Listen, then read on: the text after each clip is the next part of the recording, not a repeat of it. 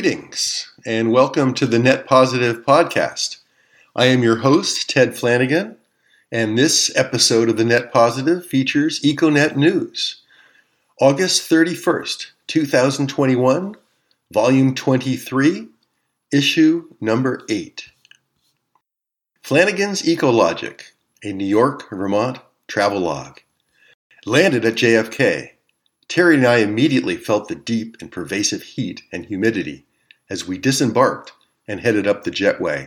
Yes, it's an East Coast summer. It's August seventh, eleven p.m., Long Island after lots of rain.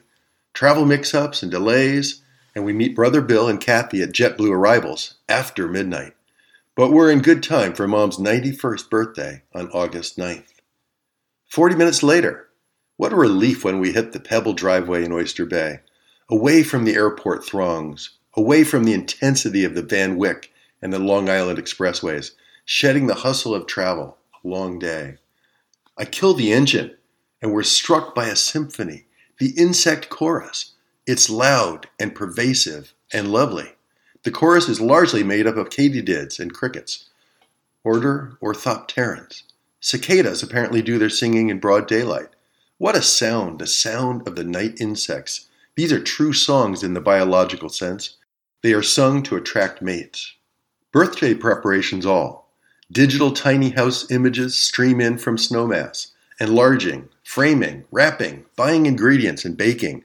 It's great to see and hang with family, our first time in nearly two years.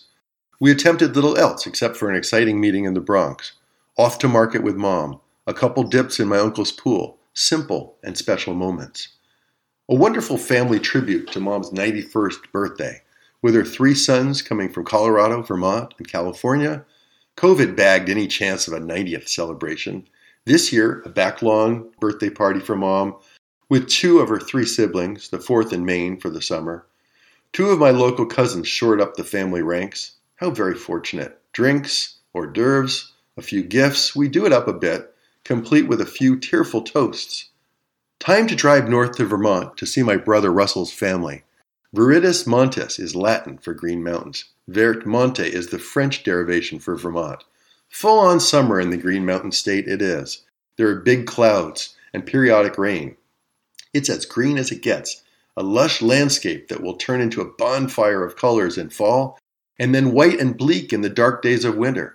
I honk as we cross the border from Massachusetts into Vermont. We gas up in Springfield, Vermont. My brain eases as we pass forests and farms. We turn onto Interstate eighty-nine in White River, two hours north to Burlington. Our rental climbs up the Richmond Hill and to its top in Williston. We're ten miles out. From there you can see Vermont's biggest city, Burlington, high on a plain overlooking the Lake Champlain Valley. Love the flood of college memories for the next few days as we drive around Burlington and past the University of Vermont and the Billings Student Center. Route seven south for about twelve miles, past Shelburne, past a dairy with a massive solar array, then turning off at the Charlotte Ferry Road. We rented a camp in Charlotte right on Lake Champlain, a cabin, rough and plain, down some rickety, read treacherous steps to the water. I jump in, fresh, fresh water, and lots of it. This camp defines funky. Its deck is its selling point, aloft in the trees, looking out over the lake, western New York, and north to Vermont. Water pressure? Certainly not. I had to buy and install a new shower head to replace the one that fell to pieces on the shower floor. Later in the week, Russell, Aiden, and Kieran bring their motorboat down to the camp and its dock. Terry and I get a high-speed tour of that part of the lakefront, thanks to our captain, Kieran. Camel's Hump is Vermont's third highest mountain at four thousand eighty-one feet. Following Mount Mansfield and Killington. On board for the climb is my brother Russell, who would later grin and say that that was his first and last trek up that mountain, his son Jake and Aiden, Terry and I. The trail was tough with ha- incessant haphazard rocks, roots, and mud. Lots of great conversation with Jake made picking our way up the mountain a great pleasure for Terry and I. Jake brought and gave Terry his hiking poles. We pause in the saddle. It's only twenty minutes. To the top from there. We summit, and being on top of the hump, as always, is thrilling. We packed a gourmet trail lunch, and our deserving crew devoured it. We take pictures, we watch clouds drift by, and enjoy the view, To the west of Lake Champlain and the Adirondacks. To the east are the White Mountains of New Hampshire. Time for the second half of this adventure. We pick our way down the rocky trail slowly, for hours. At the trailhead, I see a plaque honoring the work of Hub Vogelman, a botanist and conservation leader I was lucky enough to have as professor and advisor at U V M. He passed away in two thousand thirteen. Hub is recognized for focusing the nation's attention on the threat of acid rain. He's, he did his research on Camel's Hump, tracking the status of the red spruce. Measurements were taken by his students in the nineteen sixties and then a decade later, showing a shocking decline in the well-being of the trees, including a loss of half of the spruce. His article in Natural History, Catastrophe on Camel's Hump, drew strong reactions from t- scientists across the nation and raised awareness about acid rain. Saying goodbye to the boys. We have an outdoor and farewell dinner in Burlington at Farm Fresh Restaurant, everything local, including the booze. Good times. Later we enjoy s'mores and get a house tour at Jake and Molly's home. We're so impressed by this young couple who are rebuilding their home. The new covered porch is really nice. The next morning, Russ makes us egg white and spinach breakfast sandwiches. We say our final goodbyes and head south. We do- detoured in Williston to check on the farmhouse where I lived when I was in grad school, reportedly the oldest house in Williston. Yes, it's still standing, sporting a fresh coat of paint to boot. Memories flood my brain again, saunas, music, the mud people. Back to Oyster Bay for another night and visit with Mom, and then into Brooklyn to visit daughter Stephanie. We take the Long Island Expressway, affectionately known as the Distressway, then hit the Brooklyn-Queens Expressway south into Brooklyn near the majestic Brooklyn Bridge. We're staying at the Marriott and park way underground. Stephanie's got a great apartment. It's quite tiny. She keeps it so neat and well-appointed. She's painted an accent wall. We have lunch at a hip cafe nearby and then walk to the waterfront to ferry over to Governor's Island for an out- afternoon concert and throwback party. Costumes, classy jazz and swing, prime people watching. Then back to the piers. We walk and explore. The masses are out enjoying the waterfront and the sunny summer day. Brooklyn has created a wonderful urban park, repurposing several piers no longer needed for commercial shipping. One pier has been converted to, to being a clearly popular recreation center with basketball, handball, volleyball, et cetera. Lots going on. A mix of people with a common love of exercise and the outdoors. Another pier is now a grassy park. There's a barbecue area with tables along the waterfront. Vibrant. Boats on the river. Helicopters in the air. The massive bridges. There's lots of diversity here, and a common theme of enjoying the sunny skies, the fresh air, and the splendor at hand. We're impressed by this part of Brooklyn, the busy East River with a full downtown skyline of Manhattan in our view. We celebrate Terry's birthday with a dinner at Cicconi's in Dumbo, down under the Manhattan Bridge overpass, outdoors and just off the promenade along the river. We're so close to the Manhattan Bridge that the rumble of the M T A trains that cross the river on the bridge periodically drowns out our conversations. There's lots of boating action on the river, sunset cruises, even jet skis dwarfed by the urban scale.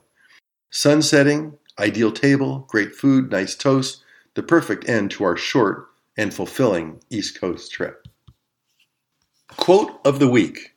The main cause of the climate emergency is fossil fuels. Coal, oil, and gas are responsible for almost eighty percent of all carbon dioxide emissions since the Industrial Revolution. Phasing out fossil fuel production and fast-tracking progress towards safer and more cost-effective alternatives will require unprecedented international cooperation. Fossil fuel non-proliferation treaty language, calling for non-proliferation, fair phase-out, and just transition. Fossil-free steel. S S A B claims to have produced the world's first fossil-free steel, created with green hydrogen instead of coal and coke. The green steel was delivered to the Swedish auto manufacturer Volvo, where it will be used to create prototype electric vehicles. Coal-based steel production accounts for seven to nine percent of global greenhouse gas production. To address this concern, the Swedish hybrid partnership was formed between S S A B, L K A B, and Vattenfall. Hybrid aims to replace coke and coal, traditionally needed for the production of steel, with renewable electricity and hydrogen. It is now making fossil-free steel at its plant in Luleå in northern Sweden. commercial production is slated to begin in twenty twenty-six, using the hybrid steel technology. S S A B expects to cut Sweden's total C O two emissions by ten percent and Finland's total emissions by seven percent. According to Inceptive Mind, ArcelorMittal is building a zero-carbon emission steel plant in Sestao, Spain. Gates Notes presents Boston Metals in Massachusetts that is working on a carbon-free steelmaking process as well. The conventional process to make steel is a chemical reaction. A blast of air goes in and passes over a form of carbon and converts it to a carbon monoxide gas. That gas reduces the iron oxide to iron by taking away its oxygen. In the process, carbon monoxide gains in oxygen and becomes C O two. Instead, Boston Metals uses a process called molten oxide electrolysis. It uses electricity instead of carbon from coal. The passage of an electric current causes the iron oxide to decompose, leaving liquid iron. The process only emits oxygen, no C O two. Boston Metals is on a path to make the green steel better, cleaner, and cheaper. Drone delivery services. An article headline caught my eye. Wing's drone delivery service hits one hundred thousand delivery milestone. Really? Are drones consistently delivering? Is this technology commercialized? What about theft? What about things being broken? I learn about leading drone delivery initiatives and wonder, what will our neighborhoods look like with unmanned aerial vehicles, drones, on the loose? Here's how the Australian Wing drone delivery system works. Wing drones have six miles of flight radius, thus quick trips. The drone flies to a home or business with its package and then descends to twenty-three feet. At that point, it lowers the package to the ground and releases the package on the ground. In Logan, Australia, near Brisbane, its one hundred ten thousand inhabitants in the past six months have received more than fifty thousand deliveries by Wing drones. That includes more than ten thousand cups of fresh barista-made coffee and more than twelve hundred hot chooks, Australian for roasted chicken. Wing is partnered with Walgreens and FedEx, as well as local businesses, currently operating in four locations: Christiansburg, Virginia, Helsinki, Finland, Canberra, and Logan City in Australia. The Wing drones have twelve vertical rotors and two wings and can fly like a plane and take off and land like a helicopter. Combined with test flights, Wing has had nearly a half million drone flights, and it has no concerns with delivering fragile objects, like eggs. U P S Flight Forward was the first company to earn commercial drone delivery approval in the United States. It began delivering medical supplies for a hospital in Raleigh, North Carolina. U P S is now partnered with C V S to deliver prescription medicines to residents of the Villages, a Florida retirement community with one hundred thirty-five thousand residents. U P S also partnered with Wingcopter, which deploys drones for humanitarian applications, such as medical air services. Based in Germany, it began as a drone manufacturer and is now offering delivery services. It is partnered with UNICEF for vaccine delivery in remote areas of Vanuatu. Prime Air delivery is planned by Amazon. Prime Air will deliver packages up to five pounds in weight in less than thirty minutes. After earning F A A approval in twenty twenty, Amazon Prime Air has been testing its drone delivery platform at development centers in the U S, U K, Australia, France, and Israel.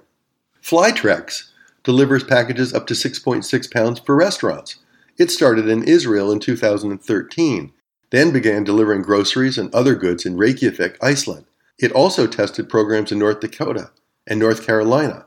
Walmart has announced that it will be using Flytrex drones as part of a pilot program in Fayetteville, North Carolina. Flirty is an independent drone service that helps businesses unlock new markets. Zipline is a San Francisco-based company with the mission of delivering critical and life-saving products.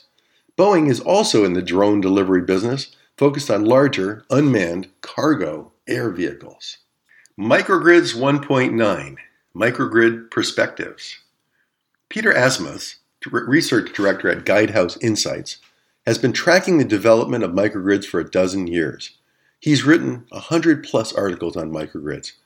In a recent episode of the Net Positive podcast, he talks about the genesis of microgrids. For the most part, they originated out of necessity in the developing world. Many, if not most, microgrids in the world today are not connected to the grid. But now, microgrids are coming of age in the developed world, where there is a grid. They operate in parallel with the grid for resilience. Azimuth noted that initially Europe scoffed at that concept because its grid was and still is so reliable. But today, given extreme climate events throughout the world, including recent and devastating flooding in Europe, and thanks to the dramatic drops in solar and storage prices, coupled with smart control technologies, microgrids make sense in many applications and locations. In some cases, they can pay for themselves through daily operations. They can be financed. Microgrids have come a long way. In the podcast, Azimuth talks about barriers to the implementation of microgrid. He characterizes the state of microgrids as inching along to full commercialization. He notes that, yes, there's lots of activity. Lots of microgrids are providing values, but he explains that microgrids are held back in some ways. Deployment is still hampered to some extent by old-school monopoly rules, like the over-the-fence rule. In most states, you cannot run a line over the fence and power your neighbor's property, not even during an outage. That will change in time. Another factor at play is, is a utility culture inherently rooted and opposed to distributed generation and storage and, by extension, microgrids. Differing rules and varying decisions on interconnection has challenged timely engineering and installation. The engineers that install and hook up microgrids say that we need to clarify and ease the interconnection process. Azimuth notes that we are moving towards modular microgrid architecture, plug-and-play style, and all U L listed and approved, to make interconnection a smooth process. Regulatory proceedings are underway, but policies are not yet set on how to really capture the value of microgrids to society as a whole. Azimuth explains that it's not just the value of a microgrid to the winery or warehouse or wealthy homeowner. It's also about community resilience and grid support. To spread the cost of microgrids, the multi- multiple values of microgrids to the specific site, utility, and community need to become embedded in policy and ultimately in tariffs. As of April twenty twenty-one, and according to microgrid knowledge, lawmakers in twenty U S states have introduced sixty-nine microgrid-related bills in legislatures. This has been driven by the need for grid modernization, energy resilience, and by extreme weather events, fires, floods, heat waves, and cold plunges. The Clean Coalition reports that microgrid proceedings are underway in California that support solar-powered microgrids, but so far only for individual customers. Barriers aside, there's great proof that there's lots going on in the microgrid space. Azimuth points to incredible technological advances in the eleven years that he has been tracking microgrids. Solar costs are way down. Storage costs are following a similar trajectory. Controls have dramatically advanced. Azimuth says that they're the key technology to making microgrids work, orchestrating sophisticated energy management protocols. So, are we inching along, or are we charting a radically different power course? Perhaps some of each. To fully attain the value of microgrids, based on currently available technology, we need to move faster. No more mobile generators, more bugs, mostly diesel, to respond to climate-induced harsh realities and P S P S events. We need clean energy resilience. We need modular and carbon-free solutions, easy to permit and to interconnect. We need to be able to finance these systems and their values for energy as a service and resilience as a service. San Francisco's Hydrogen Ferry. Switch Maritime will shortly operate the world's first commercial vessel powered solely by hydrogen fuel cells. Its vessel is currently undergoing trials ahead of its planned passenger operations in the San Francisco Bay Area. The ferry, named Sea Change, is a seventy-foot, seventy-five passenger catamaran that will have the same operational capabilities as conventional diesel-powered ferries, but with zero emissions and lower maintenance costs. Sea Change has two hundred forty-six kilograms of onboard hydrogen storage. The hydrogen is used in fuel cells to generate electricity, which in turn is used to power a pair of three hundred kilowatts, four hundred two horsepower, electric motors. The ferry has a range of three hundred miles and a top speed of twenty-three miles per hour. Its fuel cells were developed by Cummins, best known for its diesel engines. Cummins is promoting hydrogen fuel cell semi-trucks. Highways that charge E Vs. How far out is this concept? A German startup company, Magment G m b H, is working to make highways that charge electric vehicles as they pass over. Coils are embedded in concrete. Now the Indiana Department of Transportation, InDOT, along with Purdue University, will bring the technology to America. InDOT will bury electric cables in its roadways. Cars will be fitted with a receiver coil to pick up the charge as they go along. The actual testbed will be a quarter mile of pavement. Testing will involve large trucks that draw upwards of two hundred kilowatts. There are a number of similar charging technologies. An Israeli startup, Electrion, has demonstrated a wireless charging system on a short stretch of Swedish highway. The company also began testing its technology on a bus route in Tel Aviv. In two thousand seventeen, Qualcomm showed off hardware that charged a small van as it traveled at sixty miles per hour. In related news, Sweden has electric rails on some highways that allow the largest vehicles to charge by way of an electric arm from their undercarriage that draws power from the rail. Siemens is building a scaffolding of cables and wires above a three-mile stretch of road outside Frankfurt, a similar system to city trams. German coal plant closes really early. In June of two thousand twenty-one, the sixteen hundred megawatt Moorburg hard coal, black coal, power station in Hamburg was closed down for good just six years after it began operations. Moorburg became operational in two thousand fifteen and was one of the most modern stations in Germany. How did this happen? Usually coal plants run for forty plus years. Under German law, the coal exit law, all coal plants in the country must be shuttered by twenty thirty-eight. There is a shorter timeline for the closure of lignite, brown coal stations. To reduce generation with hard coal, the government is auctioning incentives for early retirement in a tender scheme. In the first German auction, companies operating coal-fired power plants were asked to hand in bids for a total of four gigawatts of capacity to be phased out. In December of twenty twenty, the Federal Network Agency announced that both units at Moorburg had been awarded the contract in the first auction process. Vattenfall, the plant's owner, had experienced a drop in profits from the plant as the price of C O two emissions under the European Emissions Trading System, the E U E T S, had been rising. Vattenfall had stopped operating the plant in twenty twenty, and it served only as a backup reserve. Vattenfall calculated that the decommissioning compensation was greater than generation values at the plant. Vattenfall successfully competed in the decommissioning tender for payment in return for the early shutdown. Some experts note that taking older stations out of service would have resulted in greater emissions reductions, perhaps. But Vattenfall now plans a hydrogen plant at the site, turning offshore wind into green hydrogen. Meanwhile, Vattenfall's last coal plant in the Netherlands, the six hundred fifty megawatt Hemweg eight facility, will be closed by year-end. Reportedly, Vattenfall sees no future for coal. The company will be fairly compensated through Dutch law, which has also phased out coal. That plant's closure will be five years earlier than planned. That's it.